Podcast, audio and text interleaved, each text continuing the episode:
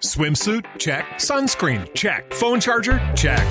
Don't forget to pack the 5-Hour Energy. It fits great in a pocket or carry-on, and the alert feeling will help you arrive ready for anything. Now get 20% off when you use code 5HETRAVEL at 5hourenergy.com. Expires April 30th. One-time use only. Not valid with other discounts. Remember, visit 5hourenergy.com and use code 5HETRAVEL to save 20%. Join us today during the Jeep Celebration event. Right now, get 20% below MSRP for an average of $15,178 under MSRP on the purchase of a 2023 Jeep Grand Cherokee Overland 4xE or Summit 4xE. Not compatible with lease offers or with any other consumer incentive offers. $15,178 average based on 20% below average MSRP from all 2023 Grand Cherokee Overland 4xE and Summit 4xE models in dealer stock. Residency restrictions apply. Take retail delivery from dealer stock by 4/1. Jeep is a registered trademark. Today's episode examines a case involving domestic violence and may be disturbing. Listener discretion is advised.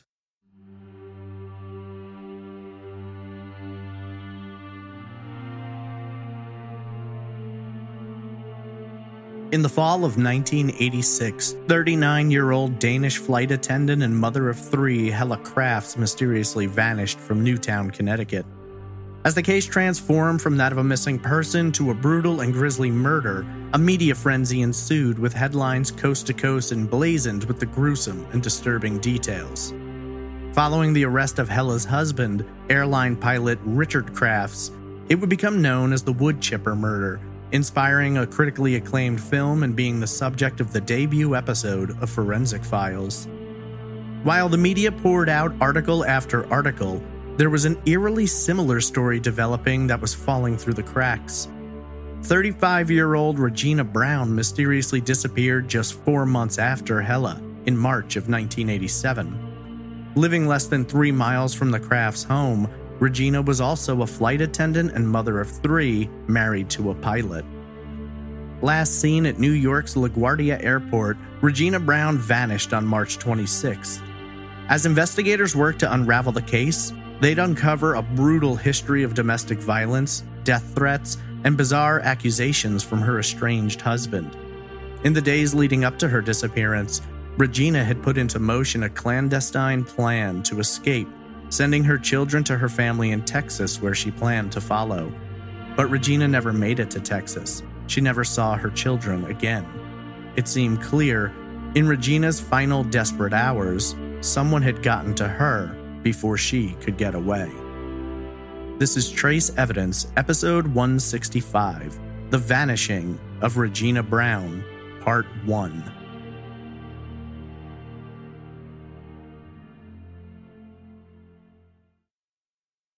Welcome to Trace Evidence. I'm your host, Stephen Pacheco. In today's episode, we examine a truly bizarre and disturbing disappearance that has never received the attention it deserves. Before getting into the case, just a few notes about the show. Trace Evidence is a weekly true crime podcast focused on unsolved murders and disappearances. You can follow the show on social media on Twitter at TraceEvPod, Instagram at TraceEvidencePod, or by searching Facebook for Trace Evidence. If you're interested in supporting the show and getting some Trace Evidence merch, there's a Patreon at patreon.com/traceevidence. Or you can donate directly via PayPal. Visit trace-evidence.com for all social media links, donation options, and contact information.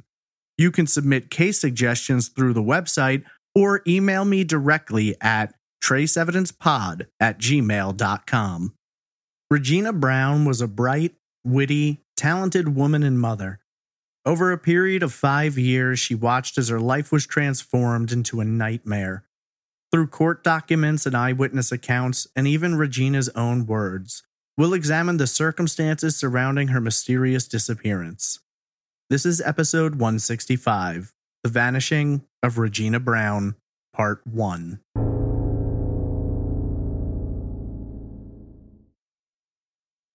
Dim blades of sunlight sliced through a thickening mat of graying clouds as they slowly swallowed shrinking patches of blue sky peering through the haze. A thin stretch of pavement, gilded in the lingering light of a darkening afternoon, veered off Route 6, twisting like a snake as it climbed up the hillside. The light was a welcome sight for residents of Newtown, Connecticut, who had witnessed torrential rains battering the streets in previous days, a storm front having wreaked havoc with heavy winds casting broken branches onto power lines in crackling pops of blue and orange sparks, leaving many in the state without power. Temperatures dipped in response, the chilly afternoon peaking in the low 50s as March had gone out like a lamb, but April had come in like a lion. A dull plastic click echoed through the kitchen as the receiver was set back into place, the coiled cord softly sweeping over the wall as it dangled from the base mounted just inside the doorway.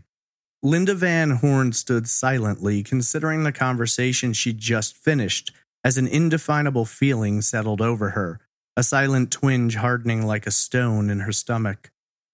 Pulling the front door shut behind her, Linda stepped out onto her driveway and made the short walk to where it met Whippoorwill Hill Road at the apex of the Serpentine Street's final curve. Turning north, she ascended a small hill from which she could clearly see where the concrete swung out into a cul-de-sac, overlooking a vast tract of rolling hills, dotted with weeds, bushes, and trees, everything that lies between the neighborhood and Interstate 84 to the north.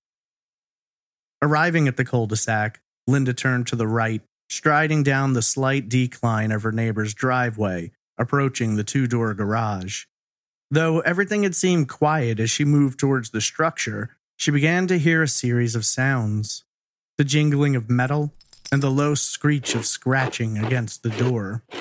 At first, she wasn't sure what the sounds could be, but as her hands reached out for the door, she heard the familiar sound of a dog's bark. Prying open the door, the quick rush of air surging out met her nose with a foul stench. Looking inside, she saw the dog, still a puppy really, wagging his tail with fervor as he rushed towards her. The garage was littered with waste, and it appeared the puppy had been locked inside for several days, a bowl of water and a large bag of dog food his only company. It was a bizarre scene and certainly not what she'd expected. Moving through the door into the breezeway that ran between the main house and garage, she found the home eerily quiet and still. She called out several times for her friend, Regina, but was answered only by the echo of her own voice. Not 10 minutes earlier, she'd spoken to Regina's parents. No one had seen or heard from her in days, and she'd missed 2 shifts at work, something she never did. Linda agreed to stop by and see if she was home. While it appeared that she had been there recently, there was no sign of where she might be now. The house was in good shape, minus the conditions the puppy had created in the garage. Everything seemed to be in order, but there was an inexplicable sense of urgency overcoming her, like a heavy cold blanket slung over her shoulders. Moving towards the first bedroom, Linda turned towards the closet where she saw Regina's ID badge and scarf sitting on a shelf, as though she just laid them there moments ago. Proceeding into the bathroom, she found her friend's makeup bag tucked beneath the sink. That was odd. Regina rarely went anywhere without it. Moving back towards the kitchen, she found Regina's purse sitting on the counter, an uncashed check tucked inside. The stone which had begun forming in Linda's stomach swelled up like a boulder as she felt the skin on the back of her neck wriggling and the hair rising. She wasn't sure what to make of it. On the one hand, there didn't appear to be anything suggesting something was wrong, and yet the air she breathed felt thick and heavy like lead. After moving through each room, Linda stepped outside and made the quick walk back home, her steps perhaps hastened by her growing sense of fear and dread. Arriving at her house a few hundred feet away, Linda scooped up the phone and quickly input 911. The dispatcher listened as Linda explained the situation. Her friend and neighbor, Regina Brown, was missing. No one had heard from the 35-year-old mother of 3 for days.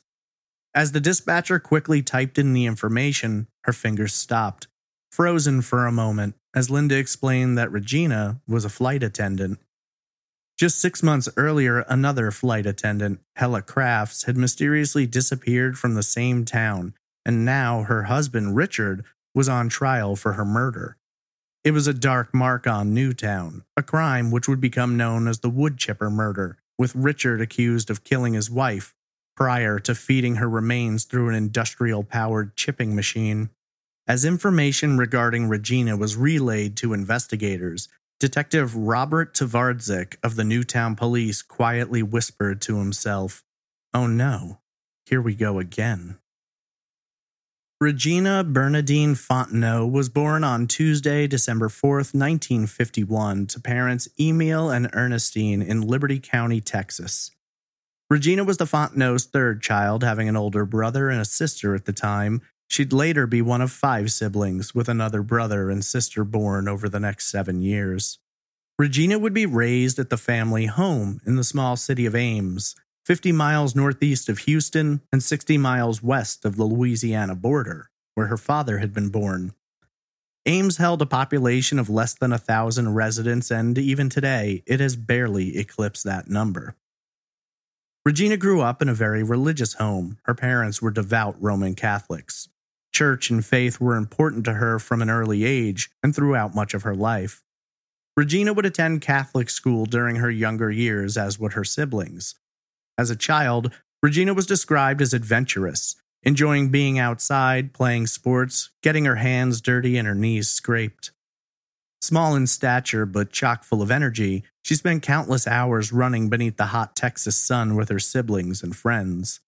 As she entered her teen years, Regina transitioned to nearby Liberty High School, just a few miles northwest of her home, where her varied interests took her in different directions.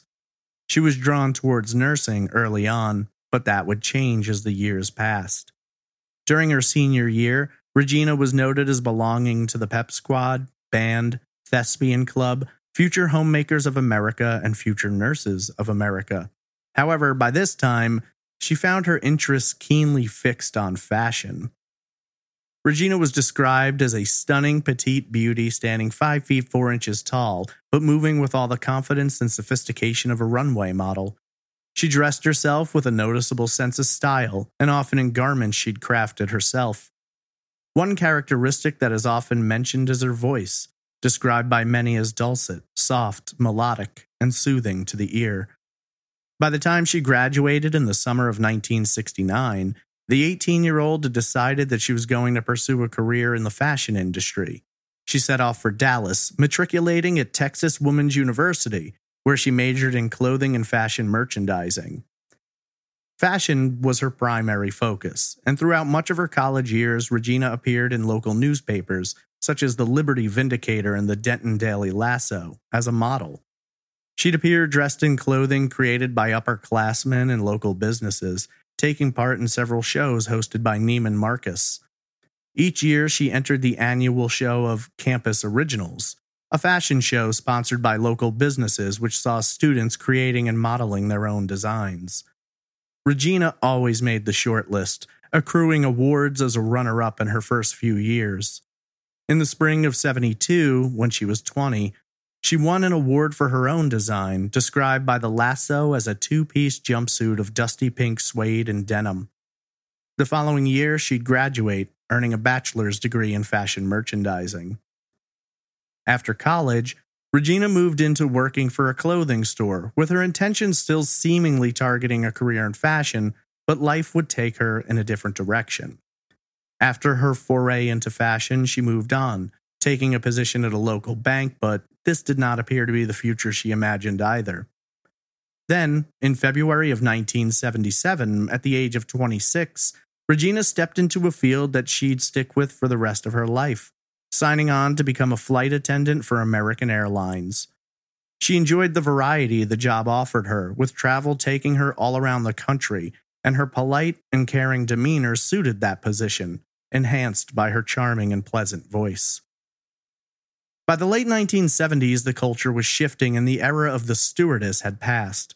American Airlines had bid farewell to their over-sexualized uniforms of the 1960s, tight, short red dresses dubbed American Beauty, making way for longer, muted navy blue dresses and jumpers, or for the first time, a pantsuit option. Each would be accented by a scarf checked with red, white, and blue diamonds, as the slow evolution to the modern uniform began. Regina loved her job, and she loved the new style, something befitting of a professional woman on the go. Outside of introducing Regina to new places as she traveled from coast to coast, it would be walking the aisles of the airplane high above the clouds where she'd eventually capture the eye of Willis Nicholas Brown Jr. 17 years her senior, Brown had flown in the Air Force during the Vietnam War and after his service had pursued a career as an electrical engineer before joining American as a co-pilot. The relationship between Regina and Brown was a slow burn at first. She was just in her late 20s while he was in his early 40s. When they first met, Brown was married, living with his wife and 4 daughters in East Setauket, New York, on the North Shore of Long Island. Brown was noted as being polite, kind, and extremely charming. He made friends easily, and dressed in his slick uniform, he didn't struggle to catch the attention of women. In a profile on Brown, the Hartford Courant would write that he was, quote, tall, handsome, possessing a military bearing, and a diplomat's manners, end quote. He made a good impression, and seemingly with Regina, a lasting one. Over the next few years, they got to know one another, and following Brown's divorce in 1981, the two were open to pursue something more intimate. According to friends of each at the time, Brown wasted no time in sweeping Regina off her feet. The relationship was, by all accounts, a happy one, for a time. But there was a darkness lurking beneath the surface that Regina hadn't yet caught a glimpse of. Sometime during the early 1980s, Regina found herself turning her attention back to religion, from which she had slightly lapsed, and she went on to become a born-again Christian. Brown had been raised Baptist, though there didn't appear to be any conflict as the two transformed a whirlwind romance into a relationship. Then, seemingly out of nowhere, on Friday, June 25, 1982, Regina and Brown were married in Connecticut. At the time, Regina was 30 and Willis was 47. Regina moved into Brown's home in Newtown, located on a cul-de-sac on Whippoorwill Hill Road. The news came as somewhat of a surprise to Regina's parents, who wouldn't meet their new son-in-law until 6 days later, on July 1st. At the time, they were charmed by Brown, as many people had been before, and there was no denying that Regina was very much in love with her new husband. The speed with which the couple married has been pointed out in numerous articles over the years, his divorce having finalized only the previous year, but there may have been another reason for the quick turn of events. 6 months after they were married, in December of 1982, Regina gave birth to their first child, Willis Nicholas Brown III. While this was a time of joy and celebration, it would be short-lived, as everything was about to change. 3 months after the birth of their first child, in March of 1983, Brown told Regina that he wanted a divorce. This was a problem for the young mother who, in part due to her religious beliefs, didn't see divorce as an option. According to court documents obtained by the Hartford Courant, Brown's reason for wanting a divorce was unexpected, to say the least. Brown accused his wife of being unfaithful, alleging that their son had been fathered not by him, but instead by his close friend Chuck Rich. While no specific reasoning has ever been given for this sudden belief that Regina cheated, Brown later testified that he had witnessed Rich twirling Regina's hair in the car, and his wife seemed uncomfortable around the man, which made Brown think it was a sign of guilt. A blood test was given in order to satisfy Brown's suspicions, but even when the test results confirmed beyond a 99% certainty that he was the father, this did little to change his mind. According to the Courant, he would go on to claim that Regina must have bribed the secretary at the clinic to lie about the results. There would be 2 additional blood tests yielding the same results. This did not appear to be a new behavior for Brown, who, according to his 1981 divorce decree, had also denied paternity with his first wife, alleging that his children were the result of infidelity. Disturbingly, court documents from this divorce are flush with allegations of domestic violence, with Brown having been accused of both first striking his wife and, according to the Courant, attempting to strangle her on at least one occasion. Brown testified that he had left the home he shared with his first wife in 1973 and had returned on occasion when he needed something. Among those demands was apparently sex, as Brown himself testified, quote, "I do recall we went through a time wherein I was forcing myself sexually on my wife," end quote. If that sentence really makes you angry, especially since it was on the record in a courtroom, you're definitely not alone. Sadly, it seems rather safe to assume that Regina was not aware of the details regarding Brown's first marriage. Most of what she'd know about it would have likely come from him. In hopes of saving the marriage, Regina suggested that they attend counseling together. Picking a name at random from the phone book, the two went to their first meeting 1 month later in April, but Brown wasn't happy about this situation either. After a few sessions, he stopped attending while Regina kept going on her own. This led Brown to believe that Regina was having an affair with the counselor, and in order to catch them in the act, he allegedly bugged their home phone on at least 2 occasions. 4 months later in August, Brown filed for divorce for the first time.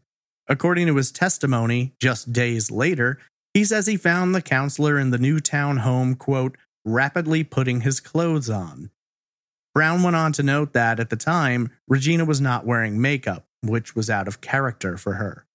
Regina, however, denied ever having an affair with her counselor or anyone else.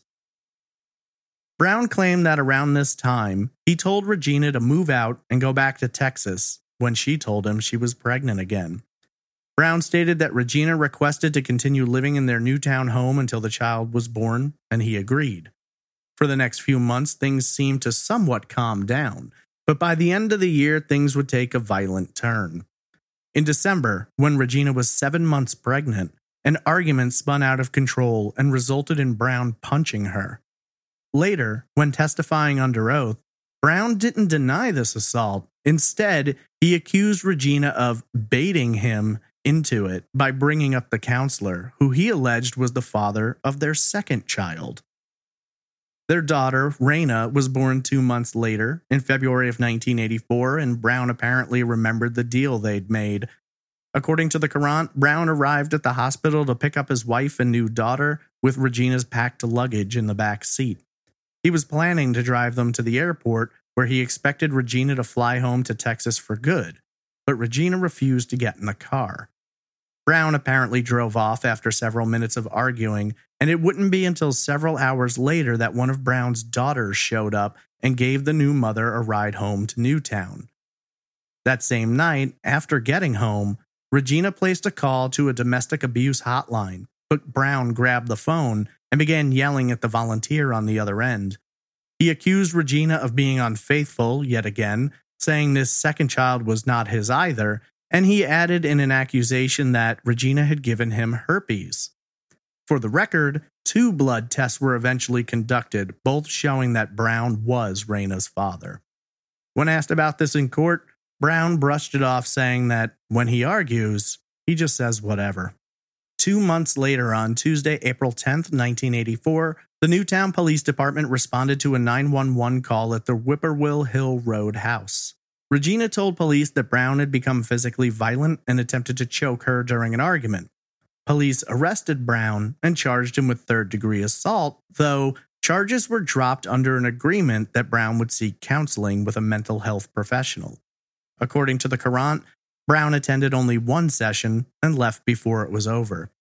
He'd later testify that he felt the psychiatrist had prejudged him, and he was apparently told that he was on the verge of committing a violent act.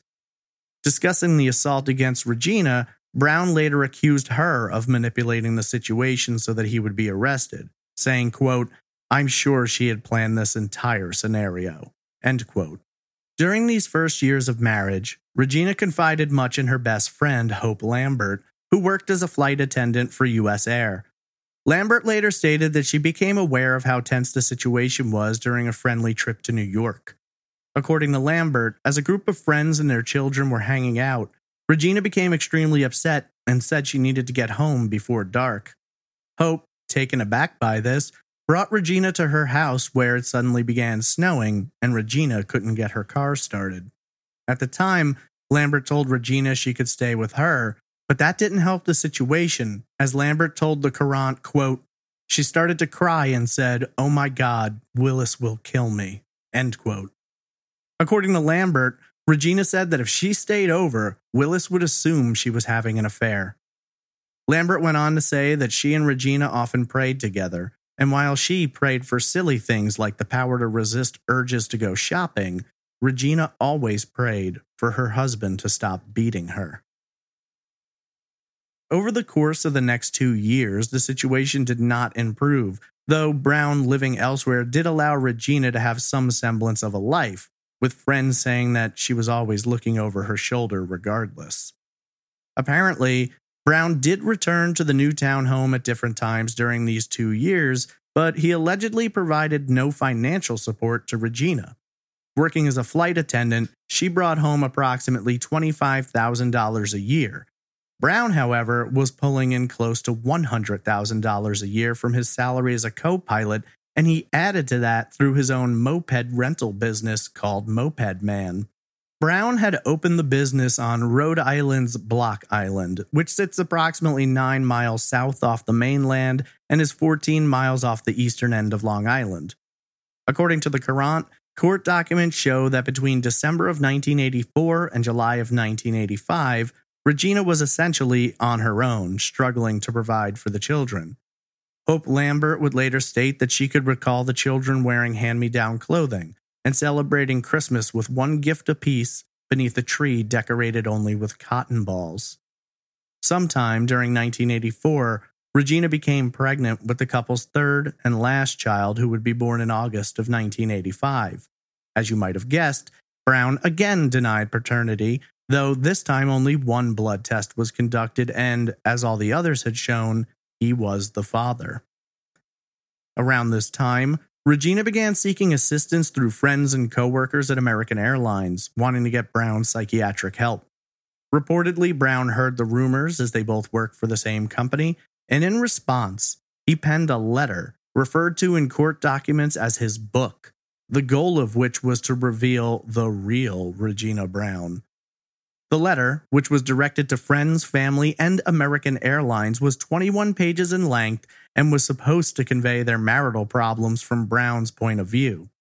According to him, whenever he tried to talk to someone about the marriage, they just assumed he was crazy, having heard Regina's account first. The letter he wrote reads in part, quote, "Regina is a pathological liar with a criminal mentality who has the blessings of a pretty face, a soft voice, and an innate ability to much too easily sway people into following her flute. But in your case, do not allow her to cover your logic with a tapestry of woven tales. Simply ask her some rather pointed questions and then listen, really listen to her answers. Instead of sweet soothings, you will hear a cacophony of confusing sounds, both dissonant and disjointed, as contradictory as a lie will become." End quote. Brown accused Regina of being unfaithful, abusing drugs and alcohol, and of having mental health problems for which he argued she needed proper care. Hope Lambert later told the Courant that she'd heard these rumors and paid extra close attention to Regina, but she never saw anything to verify them. Lambert stated that Regina admitted to trying cocaine on one occasion only, and that she never saw Regina take an alcoholic drink. She never saw Regina seeming out of it, drunk or drowsy. She'd never even seen her lose her temper. Something was definitely wrong, though, as she later stated, quote, "I'd noticed other things, cowering things," end quote. During this time, friends and family reported that Regina was living under constant fear and was struggling with the remarkably difficult circumstances of her marriage. In 1986, Easter fell on Sunday, March 30th, and it was the first year of a new tradition for Regina and her friends. Hope Lambert had decided that the group of friends should divide up the holidays, with each hosting a party at their home so no one person felt overwhelmed. Regina ended up receiving Easter as her holiday, and it would become a big affair, organizing Easter egg hunts, cooking a large meal, and decorating.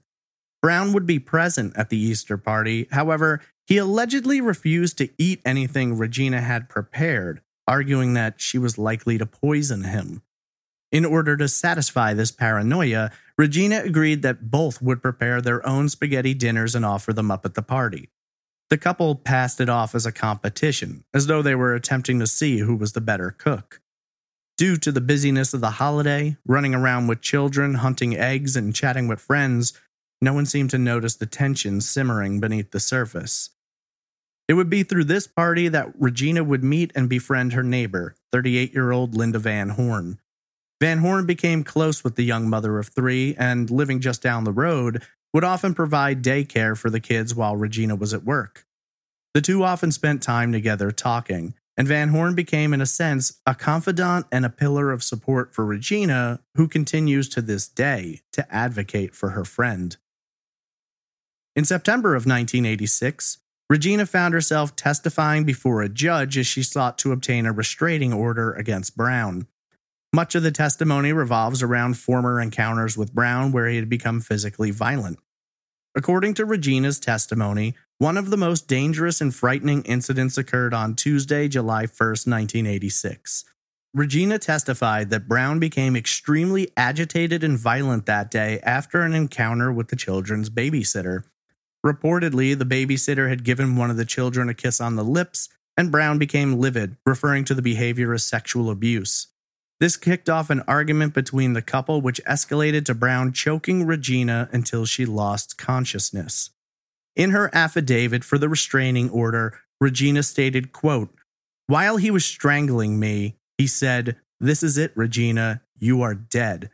When I awoke, he had a rope and said he was going to hang himself. He added, 'I might as well kill us all.'" End quote.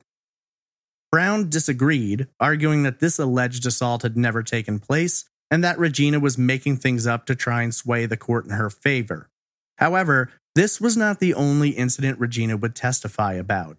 She noted that while Brown did not live in the home any longer, he would still drop by, and this often resulted in violence and threats. In her testimony, Regina stated that on Wednesday, September 3rd, Brown arrived at the Newtown home and threatened her. According to her statement, Brown said, quote, "If you are not out of this house when I get back, you are dead." End quote. This same day, Brown took a small sample of white powder from the home, telling Regina, quote, "This may be resolved more quickly than you think. I found your cocaine stash, and I turned it over to the police." End quote. Testing of the powdered substance would later prove that it was, in fact, baby cereal. When questioned about this later, Brown explained himself saying, quote, "I knew it would shut her up, and it achieved its purpose." End quote. However, the September 3rd incident continued, with Brown once again bringing up the question of paternity, this time about their youngest, who had been born just a year prior. Brown testified that he told Regina he was going to file a paternity suit against Darrell Evans, a professional baseball player who at the time played for the Detroit Tigers. Brown claimed that Evans was their youngest daughter's actual father, and all of this was seemingly based on a letter American Airlines had received from Evans, complimenting the service he and his family had received during a flight on which Regina was present. Asked about this later, Brown offered little explanation, saying, quote, "I was exasperated with the woman." End quote. Following the hearing, the judge granted Regina's request for a restraining order, and on Monday, September 15th, Brown was barred from the family home. Throughout much of 1986 and early 87, there existed a tense, albeit semi-peaceful divide between Regina and Brown, but for Newtown, a major crime was about to grab headlines and capture the attention of not just Connecticut, but the entire country. Regina herself would be paying extremely close attention to the case and its developments, not because she had a fascination with crime, not because she had any particular connection to the case, she didn't, but because the story playing out in the newspapers, on the television, and in the courtroom closely mirrored what she most feared would become her own fate. Hella Crafts was a 39-year-old Danish flight attendant working for Pan Am, who was married to Richard Crafts, an Eastern Airlines pilot. The two had married in 1979 and lived together at a house on Newfield Lane in Newtown, less than 3 miles from Regina. Newtown has always been a popular location for airline employees due to its close proximity to New York's LaGuardia and JFK airports. During the marriage, the Crafts would have 3 children, and Hella balanced her job with raising the children, but by 1985, the relationship was crumbling. That year, Hella learned that Richard had engaged in several affairs during their marriage, and she began to consider leaving. In September of 86, while Regina was obtaining a restraining order, Hella began meeting with a divorce attorney and eventually hired a private investigator named Oliver Mayo, who, through his investigation, obtained photos of Richard kissing another flight attendant. On the night of Tuesday, November 18th, Hella arrived home after a long and grueling shift working a flight in from Frankfurt, West Germany. Reportedly, she had had enough of Richard's affairs and physical abuse and planned to confront her husband with plans for divorce, though she feared his reaction. Friends would later say Hella was deeply concerned about Richard's temper and was worried he would become physically violent during the confrontation. She even reportedly told friends that if something happened to her, not to believe it was an accident. That night, friends dropped Hella off at her home after work, and she was never seen again. A massive snowstorm hit the area, and at approximately 6 a.m. the next morning, Richard woke his three children and their nanny, driving them to his sister's home, allegedly because the power was out from the storm. Hella wasn't present during the drive, and when Richard was asked, he explained that she'd be joining the family later, though she never did. Richard didn't stay at his sister's house, instead driving back to the Newtown home. Over the next several weeks, Hella was missing, though Richard always supplied an answer. Sometimes he said she was back home visiting family. Other times, she was in the Canary Islands. On some occasions, he actually explained that he had no idea where his wife was. Oliver Mayo, the private investigator, became convinced that something terrible had happened to Hella, and in his mind, the only viable suspect was her husband. He began investigating on his own and maintained close contact with police, pushing them to keep looking at Richard, but he met with some resistance. Richard, outside of being a pilot, also worked part-time as a police officer in Southbury and as a volunteer constable in Newtown. At the time, it was the Newtown Police who were investigating. It ultimately took an additional 2 weeks before police officially listed Hella as a missing person, though Richard himself had never filed a report. This caused a lot of suspicion, and soon investigators began digging into the man, his history, and the night his wife was last seen. By December, the state's attorney's office officially removed the Newtown Police from the investigation, handing it over to the state police. This came as a major insult to Newtown, who felt they were being accused of having mishandled the early stages of the investigation, and for a lot of people, that's exactly what they think was happening. State police first spoke to Don Thomas, the Crafts' housekeeper. Thomas reported that in the days following Hella's disappearance, when she pressed Richard about her location, he simply told her he didn't know, before finally claiming that Hella had gone home to Denmark to visit her sick mother.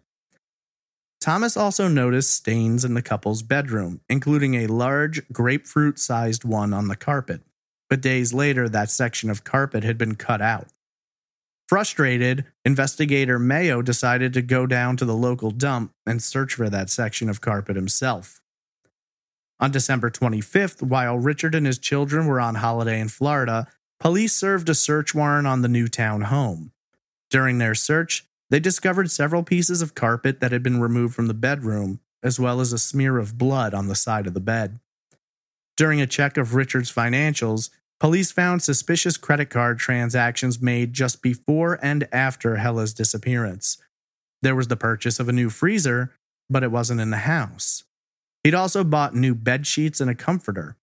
Perhaps most curious of all, a $900 charge for the rental of a wood chipper. Mayo later provided police with financial documents given to him by Hella, which showed Richard had also purchased a chainsaw, though this too was missing. The case was eventually broken open with Joseph Hine, a snowplow driver for nearby Southbury and someone who knew Richard personally, when he came forward to tell of an odd account. At approximately 3 a.m. on Wednesday, November 19th, hours after Hella had been dropped off at home, Hine was plowing as the massive snowstorm was settling over the area, and he saw Richard. According to Hine, he spotted Richard driving a U-Haul truck with a wood chipper attached to the back. He was parked next to Lake Zor, approximately 10 miles to the southeast of their Newfield Lane home. Hine says he drove past, and when he came back by 2 hours later, the truck was there, but the wood chipper was gone. He noted seeing some wood chips on the ground, which he found odd, but he didn't think much of it until he read about the investigation. State police focused on Lake Zor for days, inspecting the land around it and even going into the icy waters. Finding wood chips on the ground, police began intensely looking in that specific area, and over the course of the next several days, they'd make a gruesome discovery. All told, they were able to locate shards of metal, shredded mail addressed to Hella, dozens of bone shards, pieces of human tissue, tooth fragments including a crown, a fingernail covered in pink nail polish, 2,660 strands of bleached blonde hair, and typo blood, the same as Hella. The missing chainsaw would later be recovered from the depths of the lake and was covered in both hair and blood, both of which matched Hella. The crown was also later positively identified, matching it to Hella's dental records. Police theorized that Richard had struck Hella in the head with a blunt object in their bedroom, likely killing her. He then placed her body inside of a freezer, the one that he had purchased, for several hours until she became nearly frozen solid.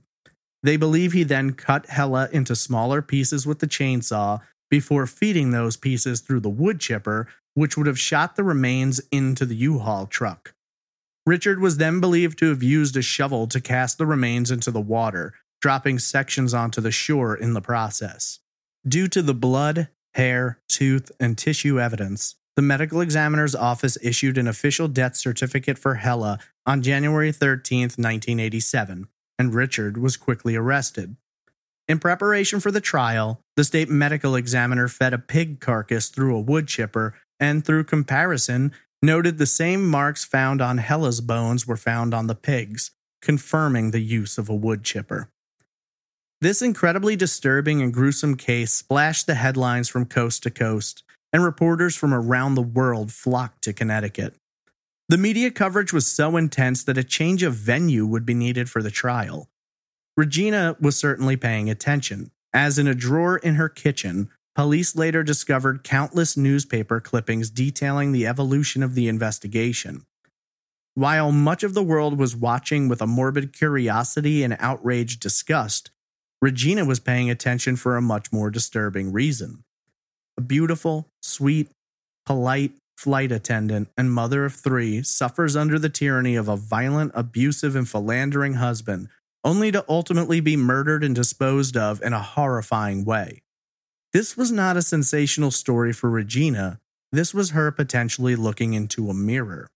She was reading about Hella and Richard, but in her mind it could have just as easily have been Regina and Willis. Unfortunately, Regina would mysteriously vanish before that trial even began. Let's pause for a moment and hear a brief word from this week's sponsors. There's a specialist for just about everything, right? When my car breaks down, I go to a mechanic. When there's a problem with my shower, I call a plumber. So when you want to get your uneven, crooked teeth fixed, you see an orthodontist. They're specialists, and that's what sets Candid, the invisible, comfortable, and removable aligners, above the rest.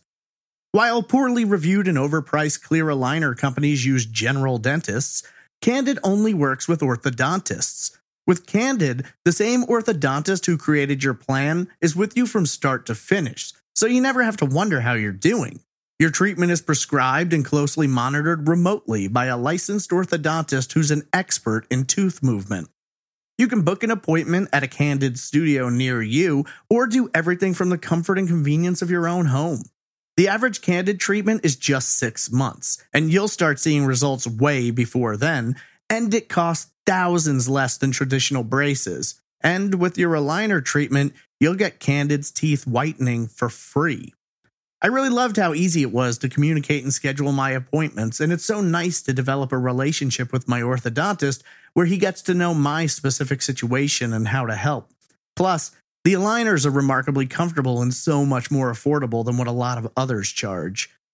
Candid can help you get the straighter, brighter smile you've always wanted.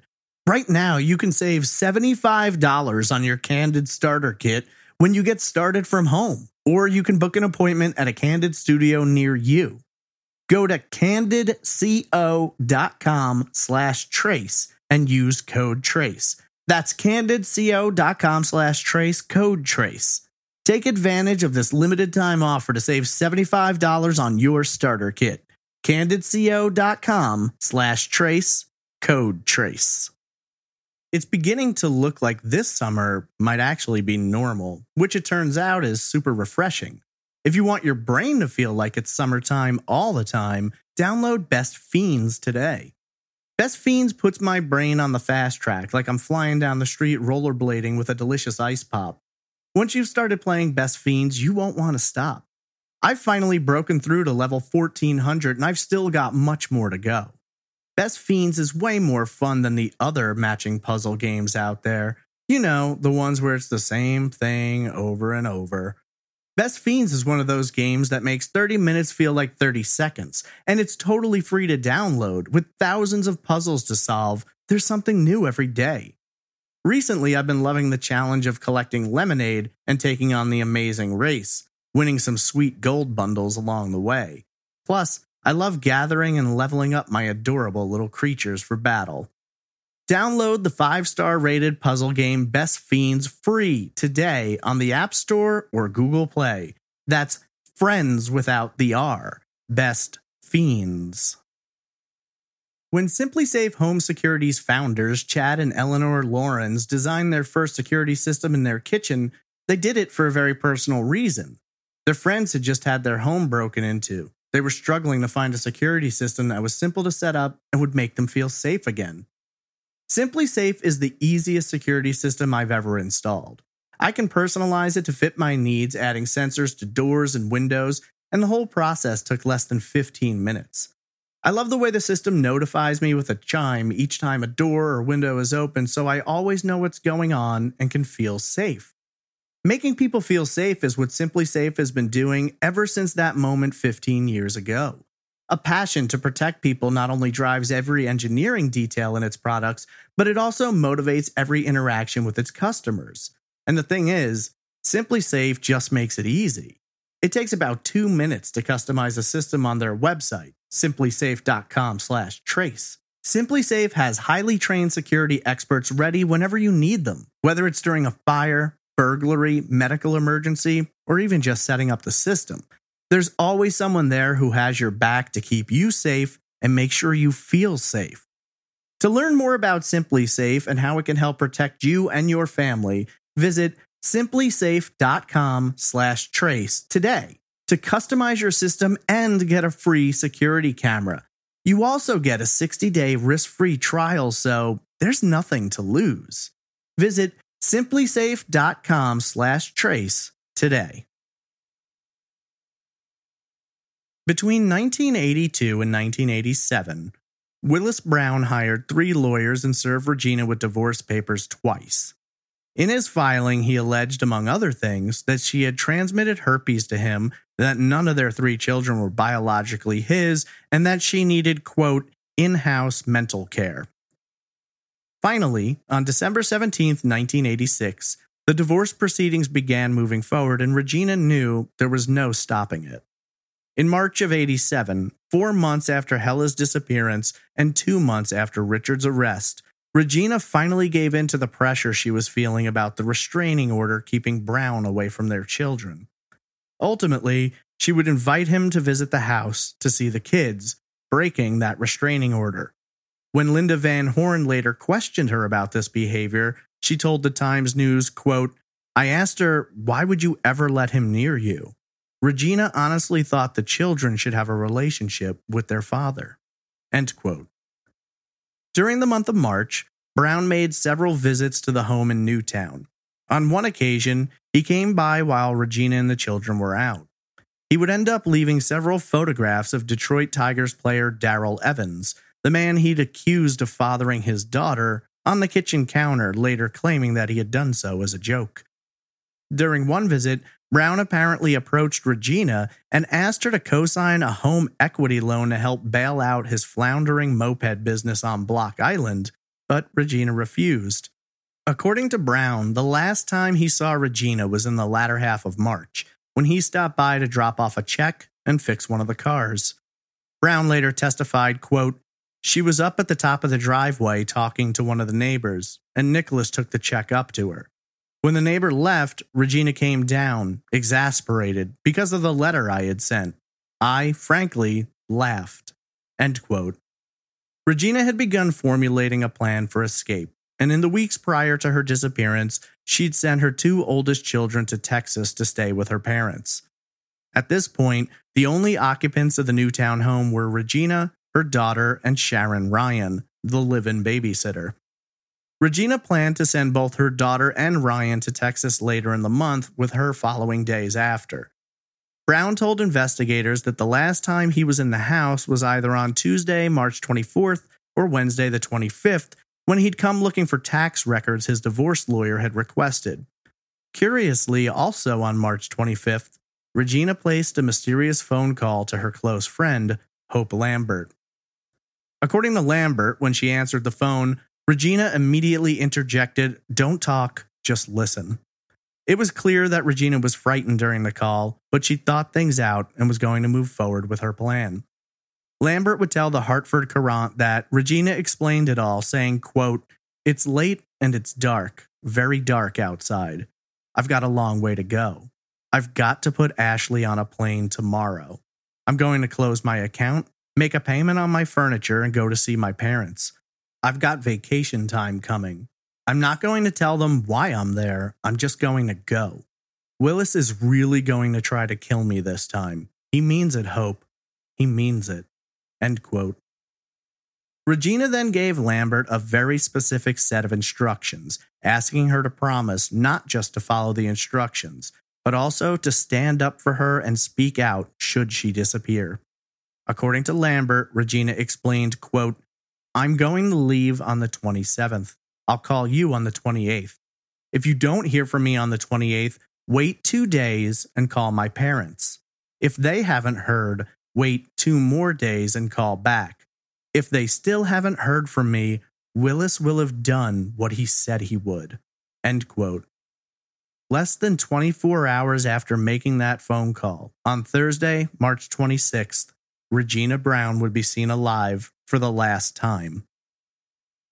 Regina set several tasks into motion in the days before her disappearance.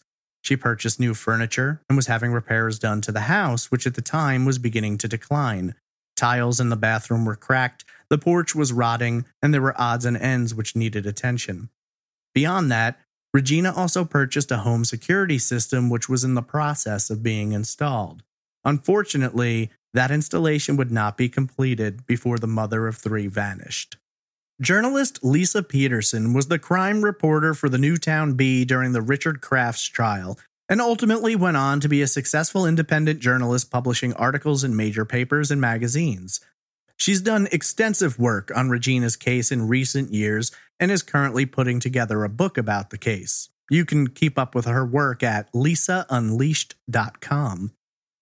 She's assembled a tight timeline of events following the last known movements of Regina Brown. According to Peterson, Regina, her daughter, and the babysitter Sharon Ryan left the Newtown home at approximately 4 p.m. on Thursday the 26th in Regina's copper or gold-colored Honda Civic. Prior to their trip, Ryan would later report hearing Regina on the phone, and while she didn't know who was on the other end, she specifically heard Regina telling someone to let themselves in to feed the dog. In the months prior, Regina had gotten a dog named Sport for protection, though by this point, he was still less than a year old. Many assume this call may have been to Linda Van Horn's residence, as Regina often paid Van Horn's daughter to watch the dog while she was out of town. The drive from Newtown to LaGuardia Airport on Long Island's North Shore covers just over 70 miles, and depending on traffic can take anywhere from an hour and 15 minutes to 2.5 hours.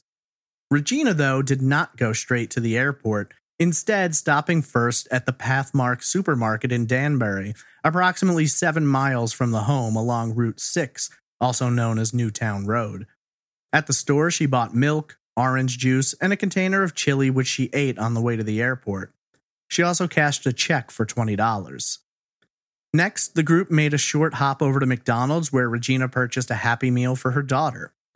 They then took exit 8 off Interstate 84, pulling into a mobile gas station where Regina spent $8 out of the $20 check that she had cashed, filling up the gas tank. From there, they began heading towards LaGuardia. Regina dropped her daughter and Ryan off at the terminal, telling them she'd catch up with them. She drove to the employee lot and parked before heading inside, where she picked up a paycheck and, reportedly, used the payphone several times. Regina kissed her daughter and told her that she loved her, before hugging Ryan and wishing them a safe and easy flight. Their plane was set to take off at 7 p.m. 8 minutes later, at 7:08 p.m., Regina placed a call to her parents' home in Texas, charging the call to her home phone account. She spoke to her mother, apparently to let her know that the flight had boarded and they were on their way. At the time, Ernestine apparently had no idea that her daughter was also planning to come down to Texas in the next days. When last seen, Regina was dressed in a white fleece jacket, white sweater, white pants with a light tan stripe, and tan snakeskin-style shoes. Shortly after she hung up with her mother, Regina walked out of LaGuardia Airport and was never seen again, except perhaps by the person responsible for her disappearance. Several hours passed, and neighbors began reporting hearing Regina's dog barking, which was out of character. The barking appears to have begun approximately 5 hours after Regina was last seen around midnight on Friday, March 27th.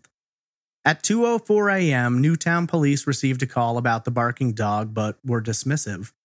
Linda Van Horn explained her call to the police that night regarding the barking. Van Horn said, quote, "The police told us they didn't respond to barking dog complaints in the middle of the night. It was a shrilling bark. It was unusual because the dog never barked," end quote. No officers were dispatched to the home that night, and what exactly occurred there has never been fully determined. Former Newtown Police Chief Michael DeJoseph later acknowledged this lack of a response, saying, quote, "We should have sent someone to the house on the barking dog complaint. It might have made a huge difference," end quote. Several calls were made regarding the barking dog over the next 2 days and nights, but again, there was no response from police. Hope Lambert remembered the last haunting call she'd had with Regina and followed the instructions she was given. When Regina didn't call her by Saturday, March 28th, Lambert waited 2 days as requested. Then, on Tuesday, March 31st, she placed a call to Texas and spoke with Regina's parents. They hadn't heard from her either, but at the time, knowing Regina had asked her to wait an additional 2 days after this call, Lambert didn't want to needlessly worry her parents. Maybe things had taken longer than she'd thought. Maybe she got caught up in something. There could have been a lot of reasons for the delay. However, the next 48 hours dragged, and with each passing minute, Lambert's sense of concern, dread, and fear was growing. On the morning of Thursday, April 2nd, a full week after Regina had been at LaGuardia Airport, Lambert called Texas again. When she learned Regina wasn't there and her family hadn't heard from her since the 26th, she explained her conversation with Regina, and now fear and panic began to overcome everyone. That panic intensified when the family received a second call, this one from American Airlines, to report that Regina had missed 2 flight assignments, which was very unsettling as Regina, no matter what was going on in her life at the time, had not missed a shift in 5 years. Sharon Ryan, down in Texas with Regina's family, picked up the phone and placed a call to neighbor Linda Van Horn. She explained that no one had heard from Regina and no one knew where she was, and she requested on behalf of Regina's parents that Linda take a walk down to the house. Van Horn was already concerned herself as Regina had missed a lunch date with her. Ryan asked if Linda could check for Regina and hopefully find her. But if she wasn't home, they needed some phone numbers from Regina's address book so they could begin calling friends in hopes that someone had seen or spoken with her, or better yet, knew where she was. Linda agreed, and moments after setting down the phone, she planned to make the 3-minute walk. But for reasons not entirely understandable to her at the time, she didn't feel safe going alone. Van Horn approached the home of a neighbor and asked if they wouldn't mind coming along, and they agreed. Together, they set off down the street. Regina's home sat at 18 Whippoorwill Hill Road, the last house on the right side of the street, her driveway beginning just before the cul-de-sac fans out into a wide circle.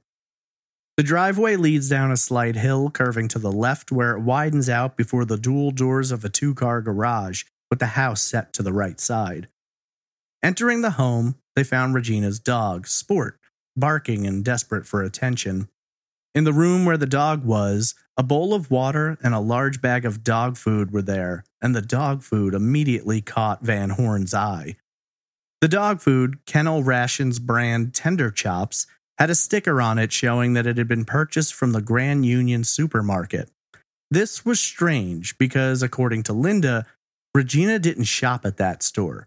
She'd previously had a nasty encounter with an employee who used a racial slur, and so Regina refused to give them her business.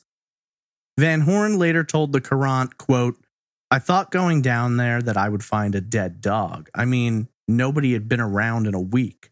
There was water in the dish. Somebody had obviously been in the house." End quote. Inside, it appeared to be in good condition, but there were a few details which were out of place. Firstly, Van Horn noted that the drapes hanging above the sliding glass doors in the bedroom were knocked down. In addition to that, the doors weren't locked, and Regina was extremely security conscious, even adding a slot to the sliding door's track so that it couldn't be forced open, but there was nothing securing the door. That bothered Van Horn.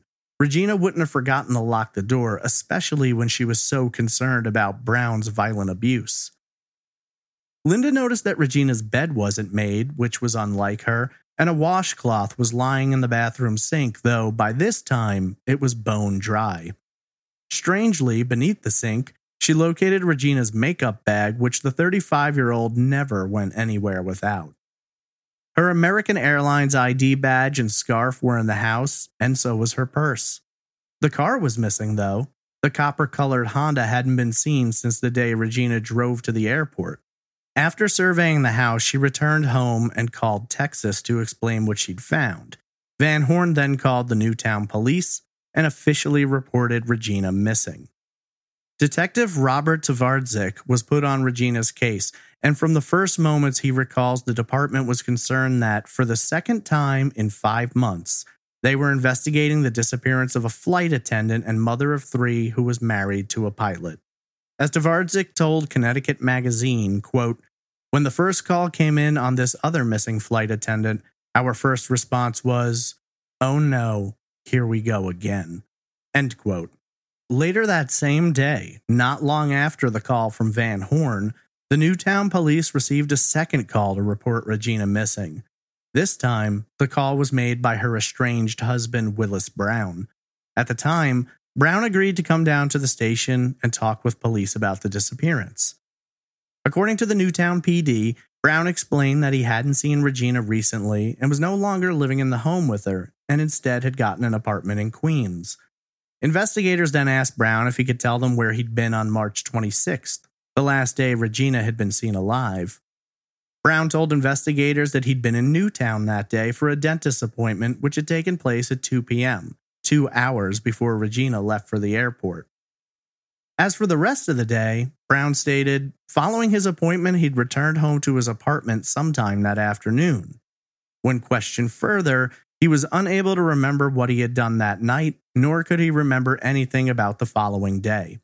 When asked if he had any idea where his wife could be, Brown reportedly told police to search for her in, quote, drug-infested areas of New York City, end quote. Brown at the time was neither a suspect nor a person of interest, and so after speaking with investigators, he went home. Investigators proceeded to the Whippoorwill Hill Road home and began a preliminary search for any potential evidence of where Regina might be or what might have happened to her. They arrived on Friday, April 3rd, and entered the home, though they didn't notice much that was out of place, and there was no major evidence recovered. Much like Van Horn, they found Regina's purse and an uncashed check for $1,000 inside, her airline ID and scarf, her makeup bag, and the white jacket she had last been seen wearing at the airport, which for the moment appeared to confirm that Regina had made it home on the 26th. As Chief DeJoseph later told the Courant, quote, "The house was in relatively good order. There were no overt signs of a crime," end quote. I should note at this time, while detectives had gone through the home, they did not bring in the crime lab to do a full sweep. In fact, they wouldn't bring in the state police crime lab for nearly 6 weeks. And in the time between, they allowed live-in babysitter Sharon Ryan, who had returned from Texas, to move back into the house after she'd been interviewed. Apparently, during her time in the home, Ryan performed several acts which really bothered Linda Van Horn, who told the Courant, quote, "The Newtown police made some major mistakes, and you can tell them I said that. I felt that nobody should have been in the house before they had the crime lab people come in, but they kept saying, 'This is a missing person, not a murder case.' They put her back in there. She painted. I mean, she started finishing some of Regina's projects. She wiped up the kitchen, which is where there was a lot of evidence, and I did call the police and object. They said, 'We have no place else to put her,'" end quote. Apparently, the massive delay in bringing in the crime lab was based upon legal technicalities. At the time, the Newtown PD were under a microscope due to accusations that they had bungled the Hella Crafts case, and so they wanted to ensure everything went by the book, following procedure to the letter. DeJoseph explained that, in order to search the home, they had to obtain permission from Regina's lawyer, Hugh Lavery. They had to file affidavits and go through a lot of legal wrangling to just get to a point where the search could be conducted to ensure that any evidence which might be found could not be dismissed due to a break in procedure. In regard to allowing Sharon Ryan to move back in, DeJoseph explained that there was little they felt she could do to damage the investigation, saying, quote, "You could paint this wall 100 times, and if there's blood splatters on there, you're going to get it to come up," end quote. On Wednesday, April 8th, investigators received a call from Sharon Ryan. The babysitter explained that when going through the refrigerator, she'd found the milk that Regina had purchased on the way to the airport. The milk had gone badly sour, and according to DeJoseph, this made them believe that the milk had likely sat out for a prolonged period of time before being put in the fridge. For some, this suggests that something might have happened to Regina when she arrived home before she could get to the fridge. DeJoseph later commented that, even all this time later, the condition of the milk and what it might suggest still bothers him. During their investigation, detectives had canvassed the neighborhood and spoken with several people who lived nearby. While, for the most part, none of them were able to provide any answers, at least a handful of people told investigators they had seen Willis Brown at the home carrying a large bag of dog food around the time Regina disappeared. When questioned about this, Brown admitted that he had purchased the dog food, alleging that he had done so on impulse because he thought a series of commercials the brand ran were funny. He was adamant, though, that he didn't feed the dog. Brown claimed to have brought the food to the house on either March 23rd or 24th, saying that he didn't enter the home again until April 6th after a 2 p.m. dental appointment. Brown's dentist, however, noted that the appointment had actually taken place on April 2nd, the very day Regina was reported missing. While Brown was apparently mistaken about his dental appointment being on Monday, April 6th, that day would become important to police. In the late afternoon of the 6th, the NYPD came upon Regina's missing Honda. The vehicle was discovered parked in front of an apartment building at 242 West 104th Street on Manhattan's Upper West Side. Chief DeJoseph described this area at the time as being a fringe area, sitting between a wealthy area and one he described as drug-infested. Curiously, the same type of location Brown had suggested police look in the beginning. When the car was found, it was unlocked with only the ignition key plugged in. Strangely, Sharon Ryan would later state that when Regina had driven to the airport, her key was attached to a ring with 6 or 7 other keys, but this key was by itself. There were multiple parking tickets tucked under the vehicle's windshield wipers, seeming to indicate that it had been in that spot since around the time Regina vanished. Inside, there were 2 baby seats in the back, And on the front passenger seat, they found a grocery bag containing several of Regina's belongings. For Chief DeJoseph, this was the piece of evidence that confirmed in his mind that Regina had not left of her own volition, and her disappearance was likely the result of foul play. Newtown Detective Owen Carney, when asked about the car, told the Newtown Bee, quote, "There's a million things you can surmise from that. Someone may have dumped her. Someone may have wanted the car to stick out. Someone may have wanted it to be stolen." End quote. In terms of moving forward, the problem was evidence, which they didn't have much of. And while there was an interest in getting warrants to search Brown's vehicles and property, legally, they didn't have a leg to stand on. As DeJoseph later told reporters, there were no grounds. To this day, there may be no grounds.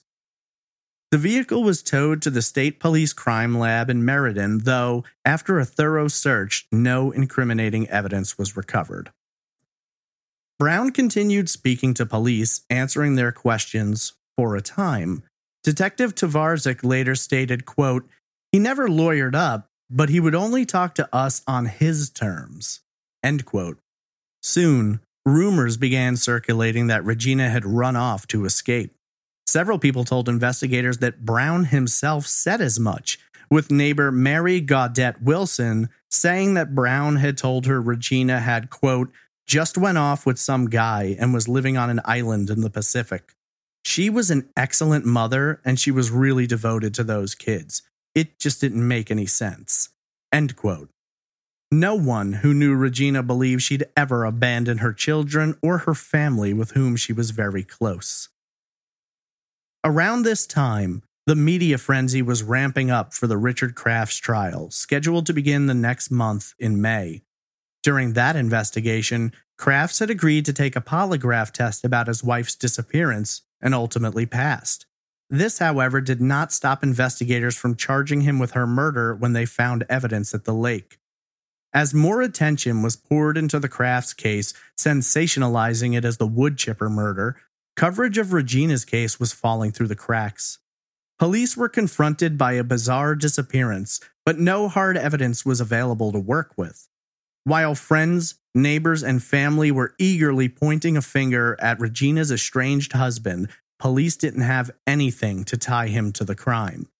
Even with the history of abuse, the threats, the statements of friends and family, and Regina's own words in court for the restraining order, they needed something more. Something that could link Brown to a crime. Eventually, detectives decided to lay a little more pressure on Brown, asking him if he'd be willing to take a polygraph test. While he initially agreed, he later changed his mind, saying, quote, "It didn't do Richard Crafts any good."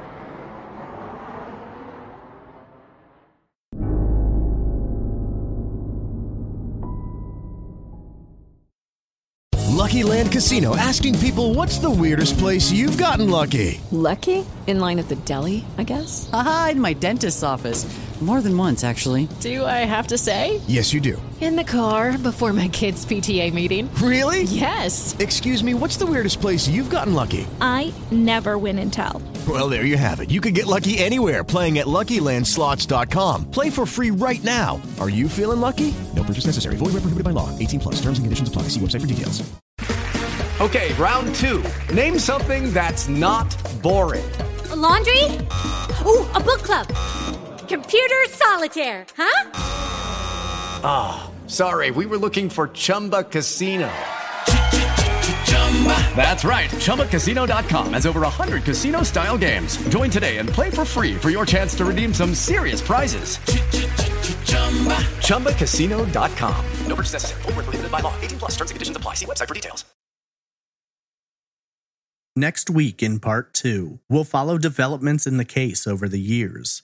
We'll get into how the Crafts trial affected the investigation, a strange and tragic death which led police to follow a crude, hand-drawn map in a massive search for Regina's body on Block Island, disturbing details from divorce testimony, Willis Brown's trip to Texas where he covertly took his children back from their grandparents, a large-scale search employing cadaver dogs in Newtown, the custody battle between the Fontenot and Willis Brown, The media's poor coverage of the investigation and questions about the way in which the Newtown police handled the case. In addition, we'll discuss how a disturbing discovery leads to an arrest and conviction in a 23-year-old Newtown case, breathing new life into the search for Regina, how investigators are employing modern technology and techniques not available in 1987 to try and solve this case, as well as all of the theories, or perhaps the theory, circulating around the vanishing of Regina Brown. Originally, I'd intended for this episode to be a single standalone, but there's still so much more to discuss. I want to give a special shout out to the Newtown Bee, Hartford Courant, Connecticut Times News, and Lisa Peterson. Without their amazing work, this episode would not be possible. Trace Evidence would not be possible without support from amazing listeners like you.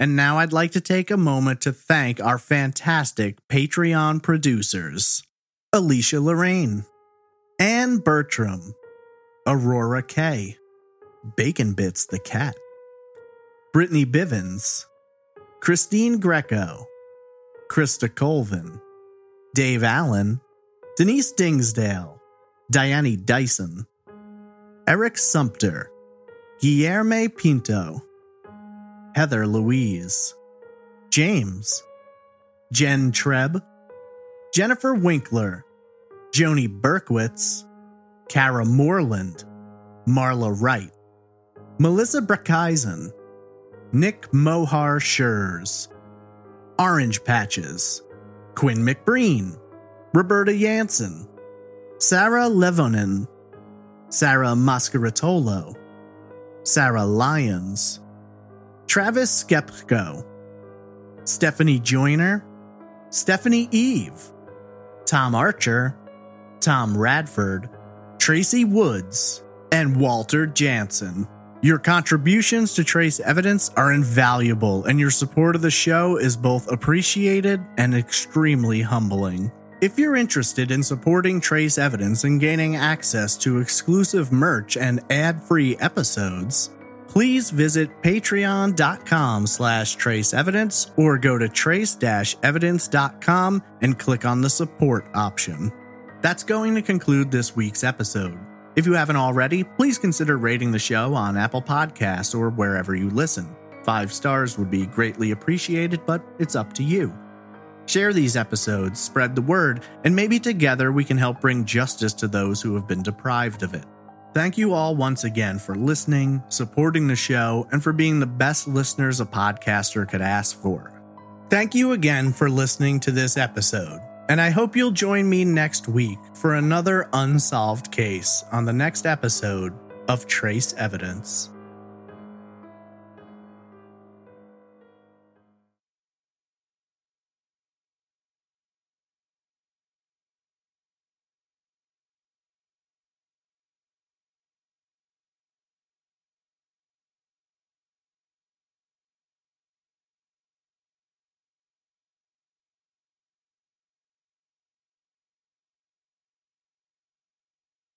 Hey guys, it is Ryan. I'm not sure if you know this about me, but I'm a bit of a fun fanatic when I can. I like to work, but I like fun too. It's a thing. And now the truth is out there. I can tell you about my favorite place to have fun. Chumba Casino. They have hundreds of social casino style games to choose from with new games released each week. You can play for free anytime, anywhere. And each day brings a new chance to collect daily bonuses. So join me in the fun. Sign up now at ChumbaCasino.com. No purchase necessary. VGW. Void where prohibited by law. See terms and conditions. 18+.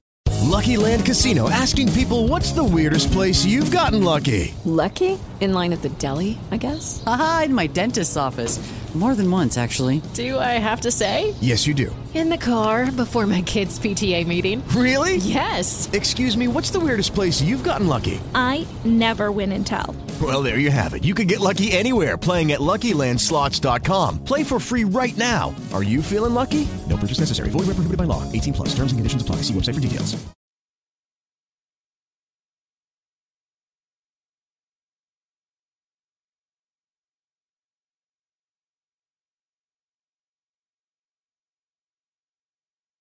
Hey guys, it is Ryan. I'm not sure if you know this about me, but I'm a bit of a fun fanatic when I can. I like to work, but I like fun too. It's a thing. And now the truth is out there. I can tell you about my favorite place to have fun. Chumba Casino. They have hundreds of social casino style games to choose from with new games released each week. You can play for free anytime, anywhere. And each day brings a new chance to collect daily bonuses. So join me in the fun. Sign up now at ChumbaCasino.com. No purchase necessary. VGW Group. Void where prohibited by law. See terms and conditions. 18+.